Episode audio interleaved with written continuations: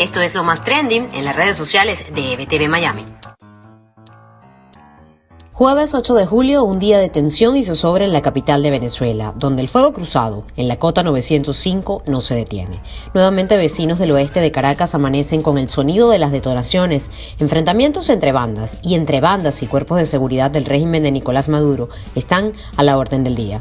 Hasta el mediodía de este jueves el saldo era de dos personas fallecidas y tres heridas. Esto se suma a la lista de cuatro víctimas fatales del miércoles en la tarde y más de diez heridos. Los testimonios que han corrido a través de las redes sociales y de plataformas como WhatsApp dan cuenta de la situación que se vive en la cota 905. Varios dirigentes de oposición se han pronunciado sobre lo que ocurre. Para muchos, la inacción del Estado queda demostrada una vez más.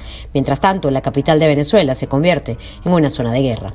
En tanto, en los Estados Unidos, la cifra de la tragedia de Surfside se eleva a 60. Autoridades informaron este 8 de julio que fueron hallados 10 cuerpos más y reiteraron que ya las probabilidades de encontrar sobrevivientes es completamente nula. Este al cumplirse dos semanas del desplome de las torres Champlain en Miami Beach, los cuerpos de seguridad y rescate hicieron un homenaje a las víctimas. Con esta nota termino mi reporte de hoy y les invito a ampliar esta y otras informaciones en nuestro sitio en internet ebtv.online, descargar nuestra aplicación y seguir todas nuestras redes sociales arroba ebtv Miami, arroba ebtv digital en todas las plataformas disponibles. Soy Karen Aranguibel y esto es lo más trendy de hoy.